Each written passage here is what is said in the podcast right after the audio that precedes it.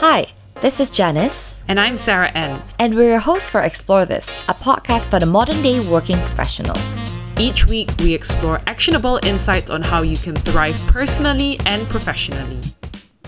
Hi, everyone. So today we thought that we'll do an exciting episode just to kick off the entire season one of the Explore This podcast. And we wanted to use this as an opportunity for you, as our listeners, to get to know us and to share about our personal career journeys, what we've learned along the way, and to share also about where we currently are. So I'll kick us off. I am a customer success account manager in a tech company. What about yourself? Yeah, thanks Sarah for that great opening. I've relocated to Hong Kong and I'm currently a internal HR strategy and governance specialist in a Hong Kong headquartered beauty company. All right, so we thought that we'll kickstart by just providing a little bit of context about who we are as co-host of the Explore This podcast. So Janice and myself, we are both former lawyers who went on to do our MBA at the Asia School of Business, a business school that is in collaboration with Malaysia Central Bank and MIT Sloan. And then we proceeded on to pivot our career paths after business school. Mm. And it's been mm. such a roller coaster ride, Jen. I think you would agree with me as well, filled with so many ups and downs. Let's maybe start by touching on our legal career journey. Would you like to kick us off? Yeah, I think it's definitely important for us to go back in time and set the context of where we started, you know, what we studied, and then taking our listeners through a journey of how we came to where we are now. Obviously, we are not at a point where, you know, we know it all, have it all figured out, but it's something that is very close to our hearts, right? Career transitions, pivots. And as we're also reflecting along the way, I think, yeah, we'd like to take everyone along this journey with us. So, yeah, a little bit about our background. Both of us, we did law and then we also went to the UK, and that's where we crossed paths. That was like the magical moment, serendipity, friendship moment. So for yeah. me, I did my three years of degree and I was called to the bar in the UK and then came back to Malaysia to practice law. And I essentially started out chambering in a large size law firm here in Malaysia that basically had multiple practice areas. But I specialized very early on. For the first three, four months, I was doing like banking. And then from the fourth month onwards of my pupillage, and then going on to like the first year of my associateship, I really went straight into tax litigation, right? It's very niche area, you know, not the sexiest of areas, but with the niche area, there are pros and cons with it. So that was my practice area, looking into tax cases. And our clients were basically MNCs, government bodies. And that was how I started out in law. Yeah, what about you, Sarah? What was your legal journey like? So, similar to Janice, right? I studied law in the UK and was called to the bar in England and came back to Malaysia to complete the pupillage and proceeded on to practice. I was in practice, I think not for long, I would say about three years in total. And my experience was very different from Janice. You hear her talking about tax litigation in a larger size law firm. And my experience was totally the opposite. I had experience working in two small ish law firms, non corporate, and it was focused more towards general litigation, human rights, pro bono litigation, as well as the second firm I worked in before starting my MBA, which was a specialized family law firm. And you can see the differences in the practice areas that we had. But I think it, it sort of did give us a flavor of what that legal experience is like here in Malaysia. What was something that was memorable for you, Jen? Ooh, honestly, there were so many memorable moments. But like you, right, I didn't spend too long in practice as well. So after pupillage, and I think one year into like being an associate, I knew that this really wasn't the path that I wanted to pursue.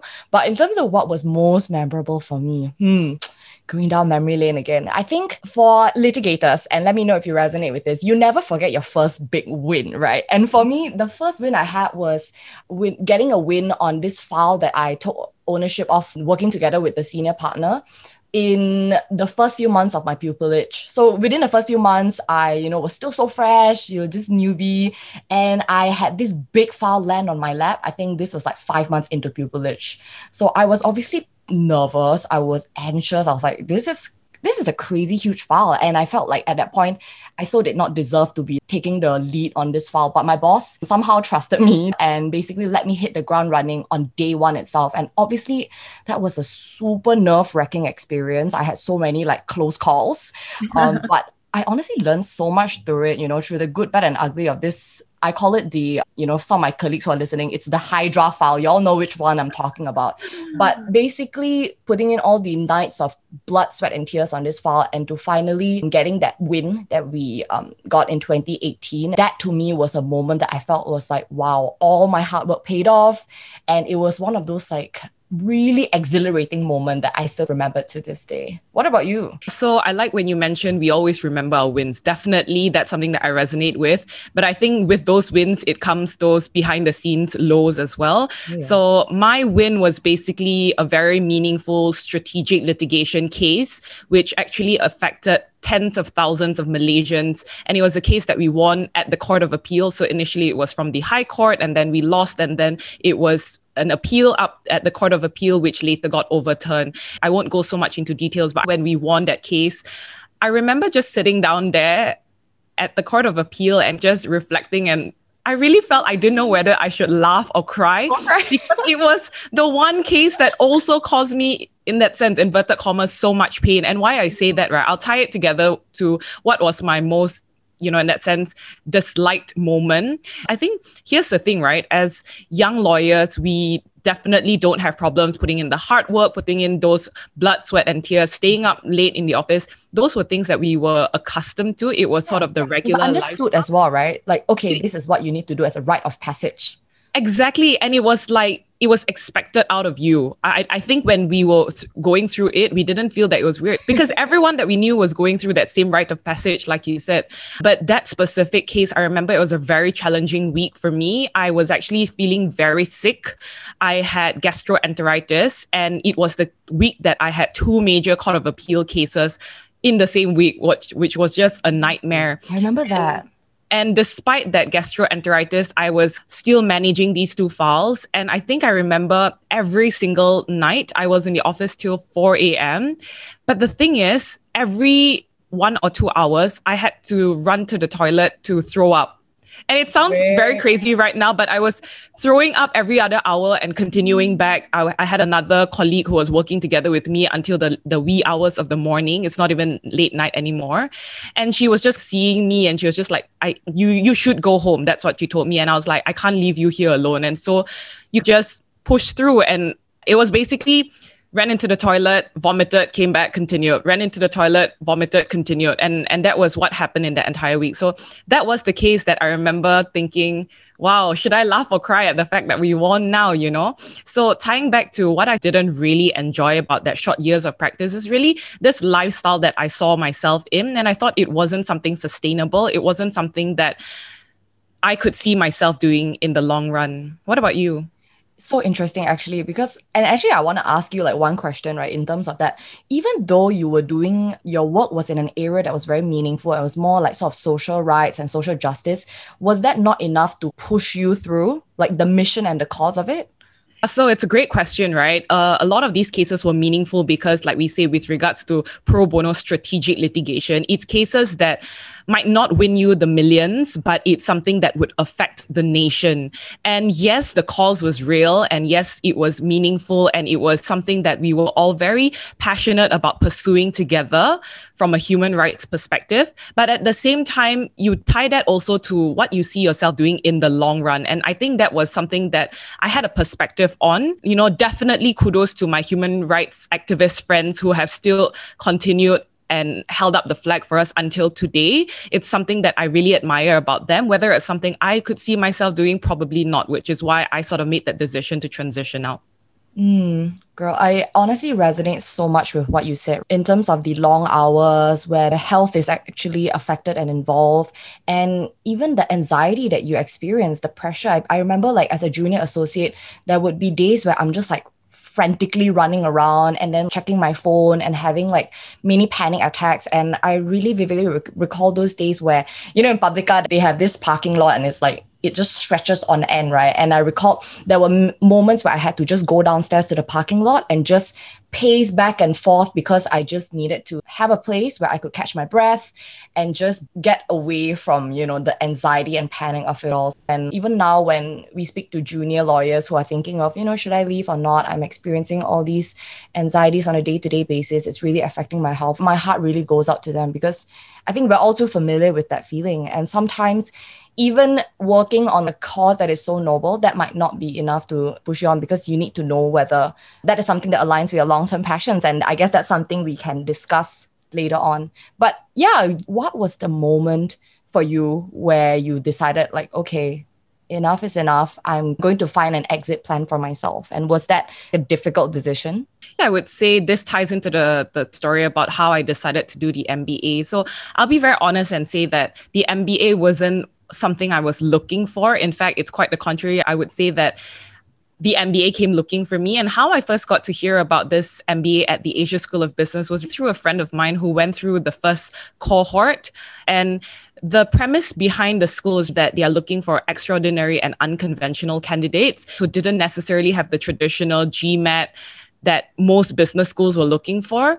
And she kind of told me that I should give it a go. And at that time, I was just like, no, I'm not really sure. We'll see. Okay, maybe in the pipeline. So I attended this women's luncheon event just to hear a little bit more about it. And then later on, she convinced me, you know, it's no harm putting in the application. And I was like, all right, you know what? I'll just put in that application. And at that time, I was trying to meet a very tight deadline. So I also only had four days to pull together an application.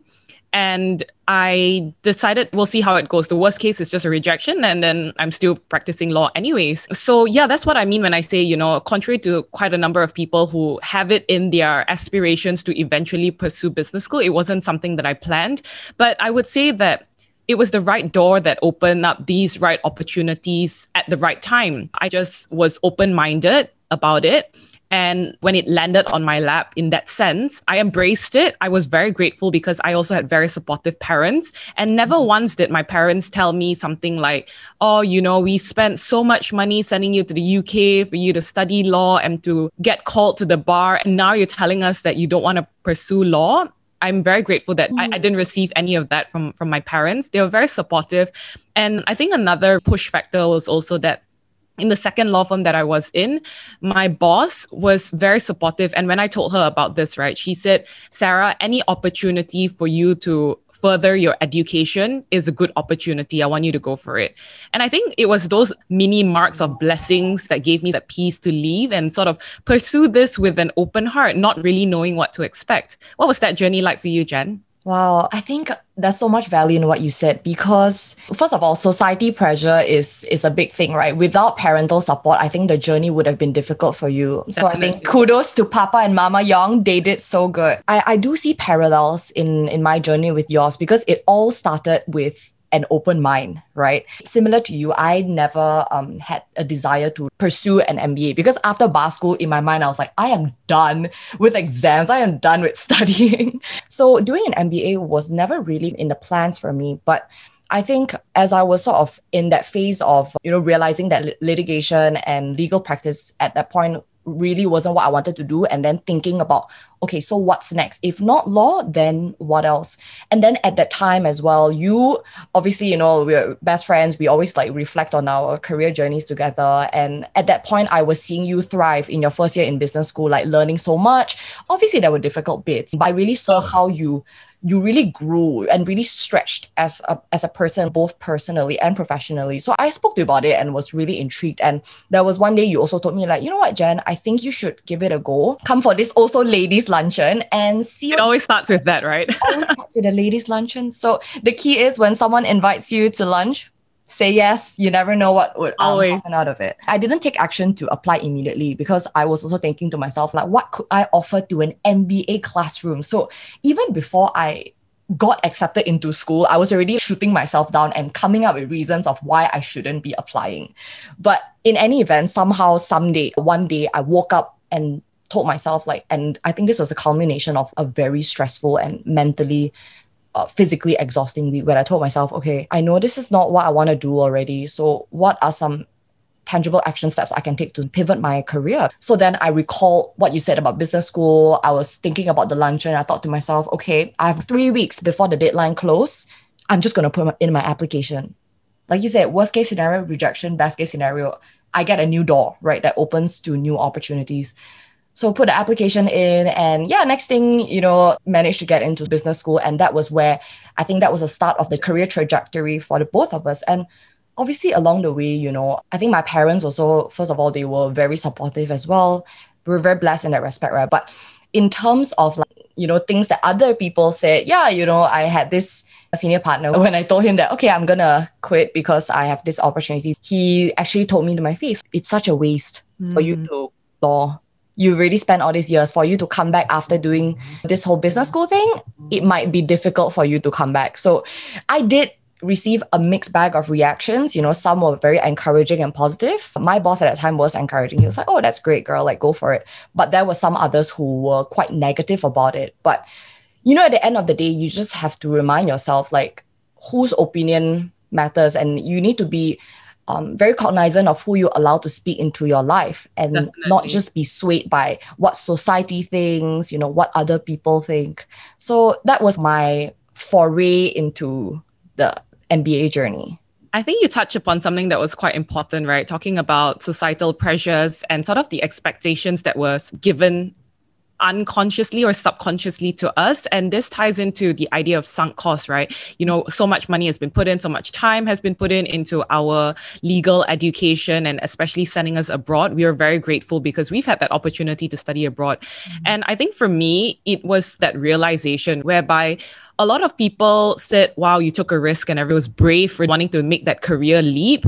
I really didn't see it as something brave that I was doing. I, I thought of it more from a perspective of if I don't take the reins of my own professional life and my career, who else is going to do that? And who is going to make the decision for me as to what will matter in the long run? I had to have the perspective of what is the lifestyle that I want, what is sustainable for me, and what is something that I see myself doing in the bigger run, right? Because work is something that's going to consume us and it's something that we spend most of our waking hours in. It better be something that you enjoy. Totally. And I think the other the other sort of thought that I had was that if I don't make the career pivot right now at that age, and it was in 2017. If I didn't do it then to make a career pivot later on in my career, that would have been even more challenging just because of all the other commitments. And by the time you are more experienced, the career switch would have been even more challenging further down the line as compared to much earlier. Not to say impossible, right? But definitely would have had its own set of challenges. Let's touch a bit about our business school days. How did your business school phase lead you to where you are right now? You mentioned just now in my first year, you saw me thrive and all that. I really didn't think I was thriving. In fact, I was like a, a little lost child. I felt not having any directions. And I remember, you know, one of the things you do a lot in business schools is like people ask you, why did you decide to do business school? And you always need to have this elevator pitch about yourself, right? Preparing your why story, what you hope to get out of business school and what you hope to do after business school. And at that time, I remember just being really careful about saying, I never want to return to law or if there's something specific that I wanted to do because the reality was I didn't know. So I just wanted to keep all my options open. But I did have quite a number number of friends who were very clear from the onset that they wanted to pursue the very prestigious consulting world. I think that's something that you can also speak about, right, yeah. But it was something that, I mean, I did definitely explore it, sit in through some case interview prep sessions and things like that with some of my colleagues and classmates.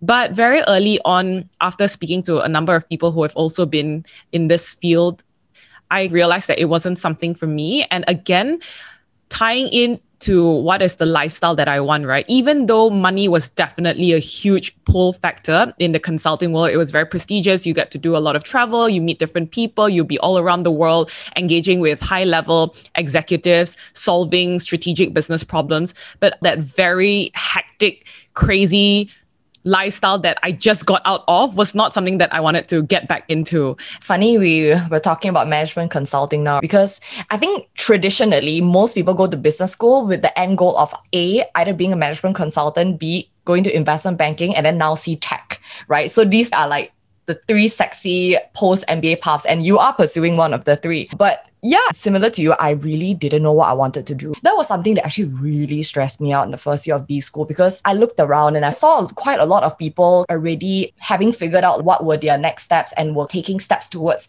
uh, going towards the next step. But I was still very much unsure. I then decided, okay, what would be the one industry that has parallels to law, which is like maybe the professional services firm, but also is one that is prestigious also and allows me to learn a lot from it. So management consulting became the clear choice for me. And then I went in guns blazing. I mean, even to the point that I ran for the committee of the consulting club and ended up heading the uh, club with another friend of mine. So, having gone through the case preps and speaking to different management consultants and even going to interviews itself at the management consulting firms, I then discovered that, okay, I have to be real with myself, right? Throughout the journey of the case prep and everything, which mind you is not a walk in the park. It requires so much time and investment, and you have to really want it. That's what I've learned to be able to persist through the journey. And I learned maybe it wasn't the best fit for my for my inclinations, for what I wanted in terms of the lifestyle and maybe just in terms of like also skill fit as well.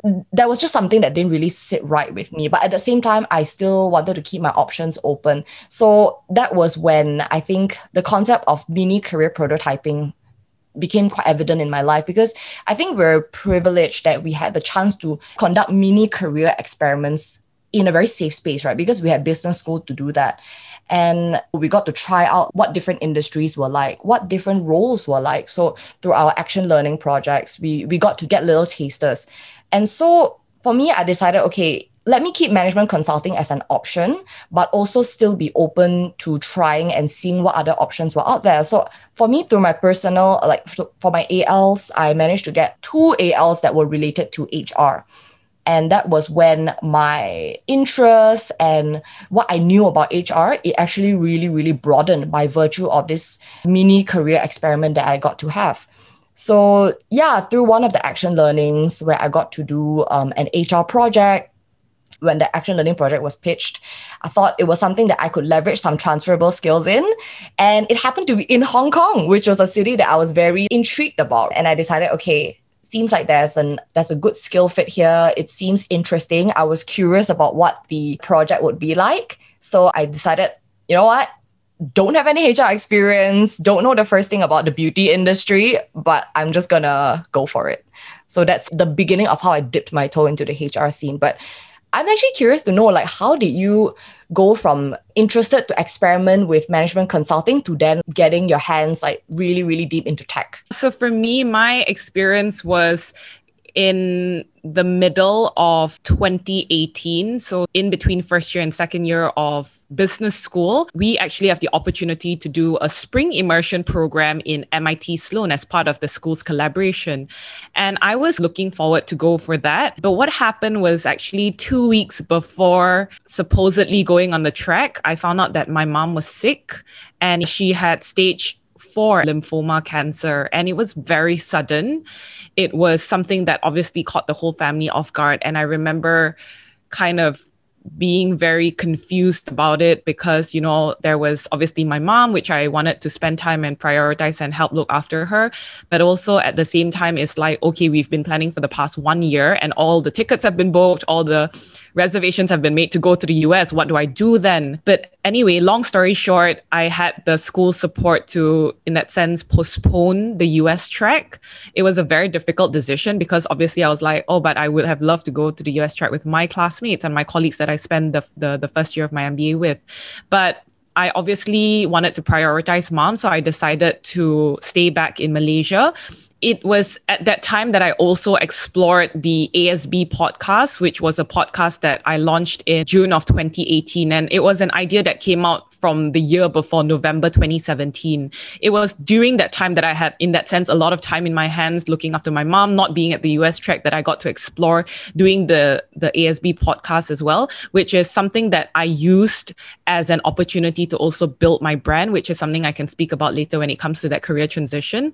But also in that time of 2018 was when I had to do an internship, and I had the opportunity to do this internship at the current tech firm that I'm in right now, based in Kuala Lumpur. And it was a very interesting experience because it was honestly my first time in the corporate world. And in that three months, I thrived and I loved and I enjoyed so much of everything that I was doing, the people that I was in, the mission of the company.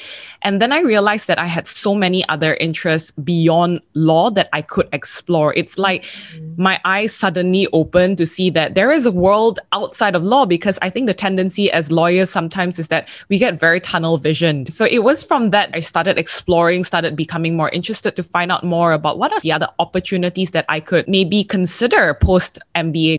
So maybe let's segue into your career transition story. What was your journey like after graduation, Sarah?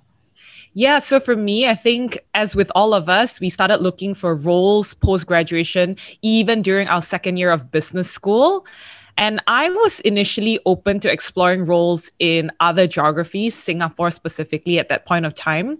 And just taking a step back, right, for the benefit of some of our listeners who may not already know this sort of diagram that we talk about whenever we refer to the story of career transitioning, where there is the role, the industry, as well as the geography. These three sort of circles are what forms the fundamental building blocks of our career. And when we talk about career transitions, we're always encouraged to have at least one or two of these circles stable and change only one. It's sort of discouraged in that sense by most career advisors to change all three just because it's more challenging doesn't mean it's not possible. Janice, for one, was successful in doing it. But for me, eventually, I decided to prioritize changing role and industry and look for a role in Malaysia. What about for you, Jen? In terms of the career transition story, I went to Hong Kong and I did this HR internship. And that was where I got to meet my boss at that time, which is also the same boss that I report to now. And what really struck me during that internship was to have someone that was very intentional about my career development and my career goals, even at the point of just being an intern, right? But she was very intentional about helping me discover what I wanted to do after the MBA. And she coached me through certain conversations, how to think about where my strengths align with different career paths. So that was something I really appreciated and something I really I took away from the internship, which was that having a boss that was invested in your growth Mm. actually really really matters more definitely. sometimes more so than the job that you're in or even in the company itself definitely something that i resonate and echo with as well and i think we can speak a little bit about certain hygiene factors that we realize are important to us right and for me part of this whole career transition process, I really struggled with the chicken and egg situation whereby you need the job for the experience, but at the same time, you need the experience for the job. Mm, that was something yeah. that was very real because a lot of people just wanted to know what is it that you bring to the table and what is it that you have to offer. And given that we're not fresh graduates right out of university, we are MBA graduates. And in that sense, it's not that we have absolutely zero working experience. So for me, as I was considering what are the options that I had, I realized that I wanted to work for an organization that believed in my potential and not just the past experience that I've had, because that's not something I can change, right? The fact that I didn't study anything with regards to STEM or even have a STEM degree. But, you know, as part of my career narrative, I really incorporated something that Satya Nadella, which is Microsoft's CEO, in his book Hit Refresh, one of the things he said is every person, organization, and even society reaches a point at which they owe it to themselves to hit refresh to re energize, renew, reframe, and rethink their purpose. And it was something that really resonated with me when I read it. And I made sure to be very authentic and vulnerable when I included it as part of my personal narrative. When hiring managers were speaking to me, I was very open about sharing how I was looking at January 2020 being a year to hit refresh for me personally, in the sense that I did take a six month sabbatical to look after my mom after graduation and professionally as well, starting in a new role in a new industry. So that mantra, I would say, of hitting refresh was something that was personal to me, not just a quote that I picked out of the book by Satya Nadella, but it was something that was true in terms of the life that I was living and in terms of the role that I was looking for that was in line with with my personal mission. And I also made sure to have an emphasis on wanting a customer facing role because given I was a lawyer for a couple of years, I do have certain transferable skills that can help me excel in customer facing roles. For example, front facing certain customer conversations, having the sort of confidence, charisma to be able to connect with customers, right? Because it, it might not not be easy for someone who doesn't have that technical knowledge. And it's not to mean that I have that technical knowledge now. It's definitely something I'm still building on. But this was part of my story whenever I wanted to share with my hiring managers that, you know, I do have something to bring to the table. I do have transferable skills that I can bring across from the previous work experience that I have. What about you, Jen? That is such an empowering story. And I really love that quote by Satya Nadella, right? About hitting refresh. And yeah, I think also another great point that you mentioned was knowing the skills that you can bring to the table. Because especially in the role that you are in, Sarah, like it's very technical. You tell me about the different exams that you have to take and you have to be certified in different um, sort of programs. The transition definitely wasn't like a breeze or walk in a park. Like so much definitely effort goes not. behind the scenes. And I've seen how you've been hustling and studying for exams.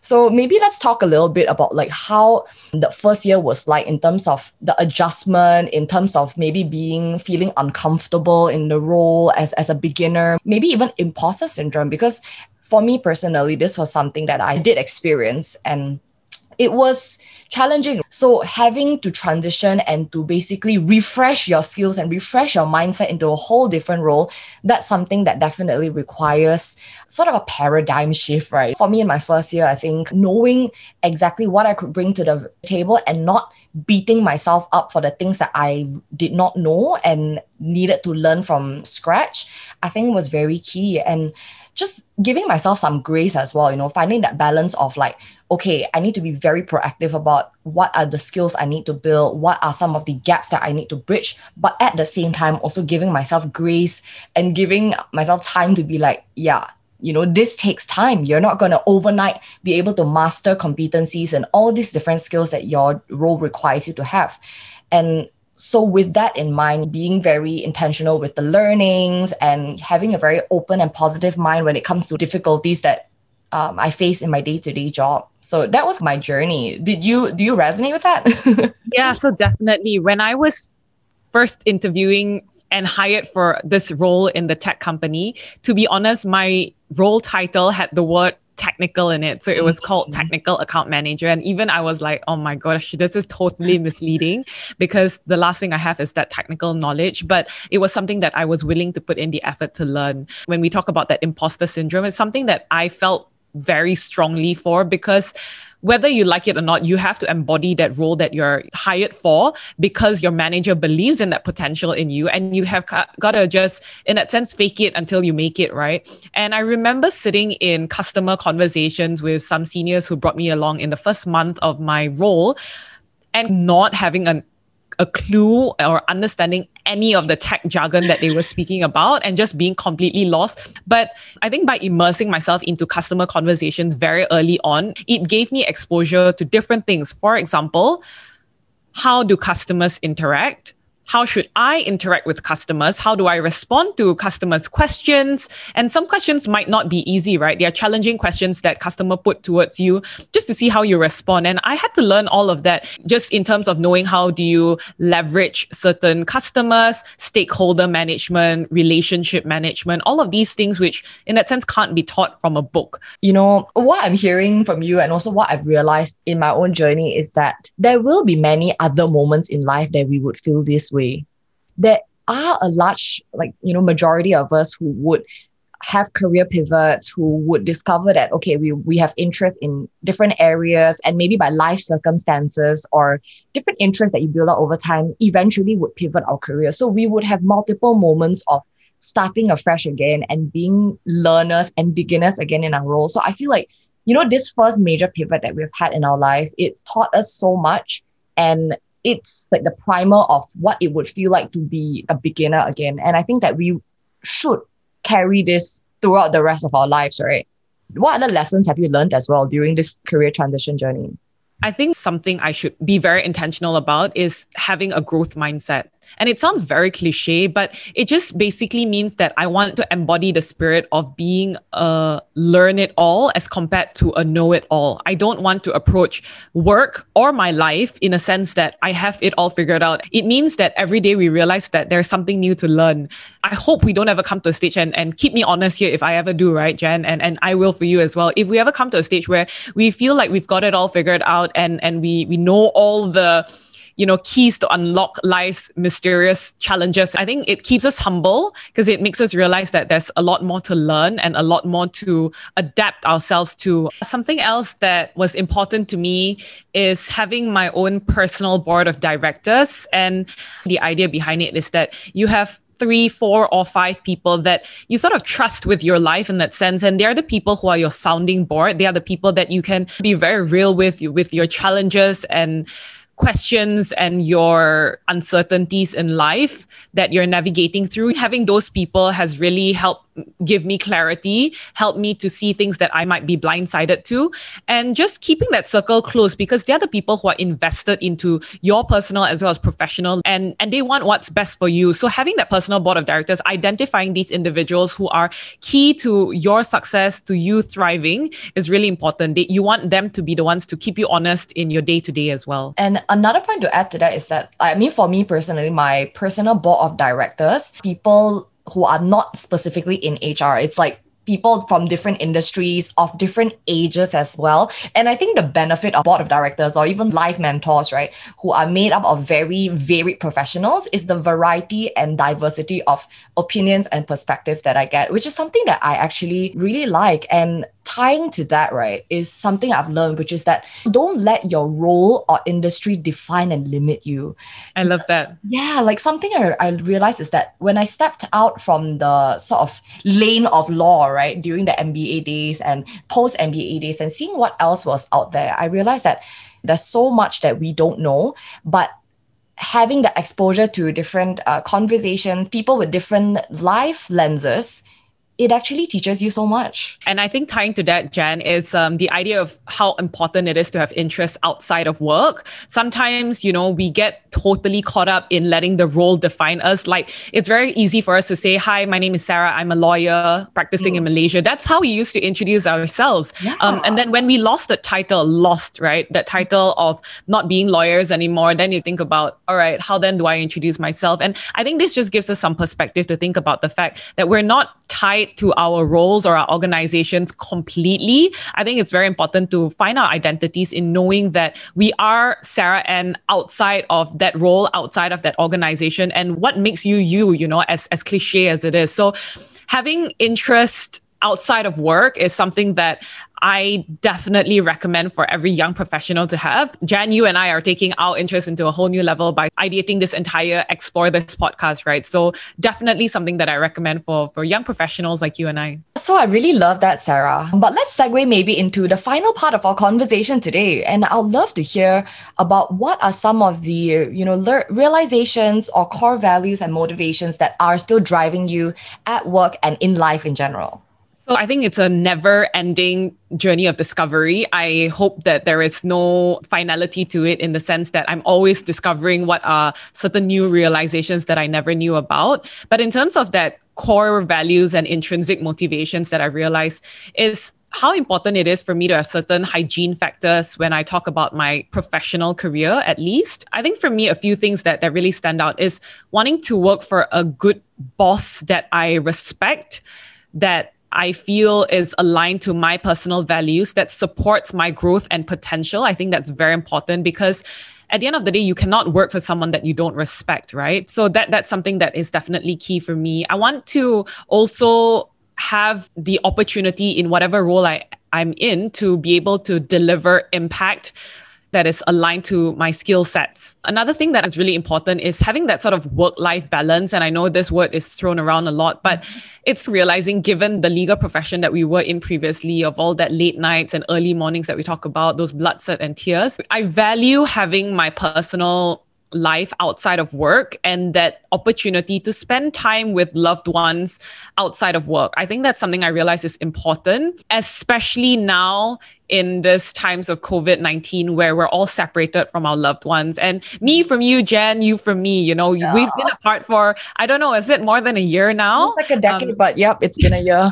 yeah. So Janice and I are best friends and we we used to see each other so regularly, right? And we used to, in that sense, live under the same roof during our MBA days when our first year and second years collided. But now it's been a year since I've seen Janice, and the only time we connect is via video calls. I mean, I'm so grateful for technology, but it's never the same, right? So yes, work is important. And yes, work is something that we spend so much of our time in. But at the same time, having my time and space to build and nurture relationships that are important to me with my loved ones is something that is quite high on my priority list. Touching on balance, right? So I would say one of the core realizations that I have as well is there are different pillars of my life that I want to make sure are in place. Mm. And you know what I realized is that you really can't pour out, out of an empty cup, even if you're like hustling all day long and you know you're so fully drawn out and you're just physically exhausted at the end of the day. It has a very negative knock-on effects into different areas of your life. So with that, I have certain pillars that I've identified are really important to me. One of it being health and obviously spirituality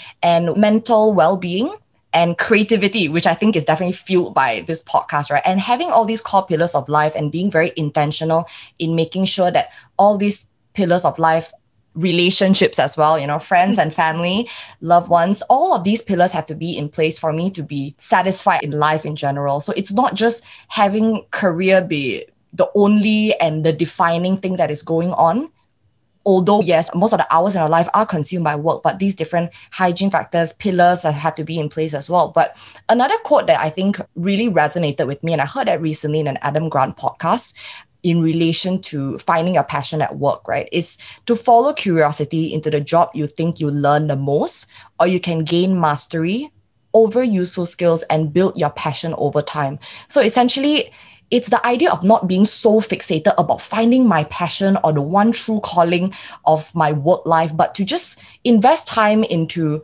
a job that I will be able to learn most from and to be able to ignite and pique my curiosity. So these are some of the realizations I've had. There's an analogy I've heard of whenever we talk about these different pillars in our life, you know, you mentioned it, right? Health, and that's from a physical sense as well as a mental well being.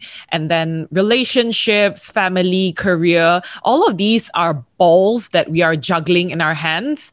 But the core difference being all of these are regular balls, but relationships and family are glass balls that's wow. once that once you've broken, it will be hard to piece them back together. Everything else, they might bounce back, right? You might be able to pick it up and sort of continue juggling. But with family and relationships being something that you want to prioritize because it is a glass ball that that once broken it will be really difficult for you to fix back so i think it's about identifying priorities really totally agree totally agree all right. So I think we'll come to the end of our conversation. And this is something that we'd like to do with all our future upcoming guests in the Explore This podcast, where we ask our guests a question. And today we wanted to do something different. So Janice and I have prepared a question for each other that we don't know about. So I'm kind of scared at how this will turn out, but I think let's go for it, Jen. Uh, what is your question for me? Brace yourself. Skeletons are going to come out of the closet. Kidding. Okay. So today's question for you, Sarah, is what can you do today that you were not capable of a year ago? Wow. it's time to show off those skills, girl. Don't be shy. Wow. This is a very good question, Jen. I think one thing that I can do now that I couldn't in the past is give myself grace.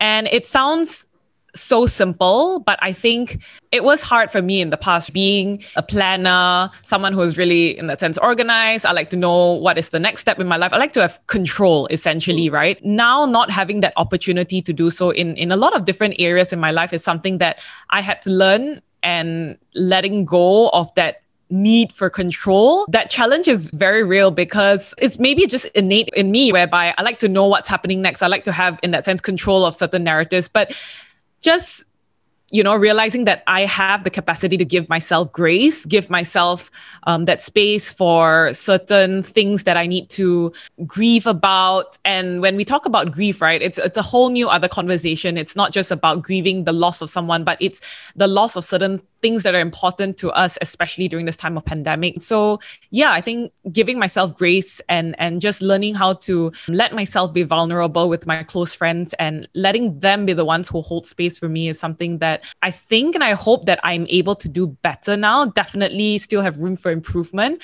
but yeah something that is a learning point for me as well. That's so good. And yeah you do hold space for me very well so, but you still send out calendar invites like every time we need to talk though. So, hey, you know, as they say, if it's not in the calendar, it's not happening. uh, but that was a great question, Jen. Okay, for me, my question for you is what is one thing that people often get wrong about you? And feel free to go as deep Ooh, as you want, girl. What is one thing that people often get wrong about me? Okay, I have one. The one thing that people get wrong about me is that people somehow think that I am like this massive extrovert. And honestly, that is not completely accurate because I would I do identify as being an um, extroverted introvert. Obviously, I love human interaction and spending time with the right people recharges me, uplifts me. But at the end of the day, I don't think I can do too much of that because it really drains me. Mm-hmm. And I do need moments of alone time. One full day of solitude is something that's quite necessary for me. I think for both of us also, we love Definitely. to like talk and you know we, we recharge with social interactions. But yeah, at the end of the day, I still need that solitude, whether it's by reading or, or journaling or just going for a run by the river. So I think this brings us to the end of the episode. And what Janice and I really hope is that to our listeners out there, this really gives you a flavor of who we are as co-hosts of the Explore This podcast. It gives you some light into our personal as well as professional lives. We're not just the voices behind this podcast, but there is a human behind it with a story. And hopefully, this gives you a little glimpse of what the rest of the podcast episodes will be like. Thank you so much for sticking with us. And we hope to take you along this journey with us. Bye. If you've stuck around to the end of this episode, we want to say thank you for exploring with us. And if you don't already, please follow us on Spotify, subscribe on Apple Podcasts, leave us a rating and review, and most importantly, share this episode with your friends. We'd love to hear from you, so you can also connect with us on Instagram using the Instagram handle Explore This Podcast. A C T S P L O R E This Podcast. New episodes for Explore This drops every Monday at 8 p.m. See you then!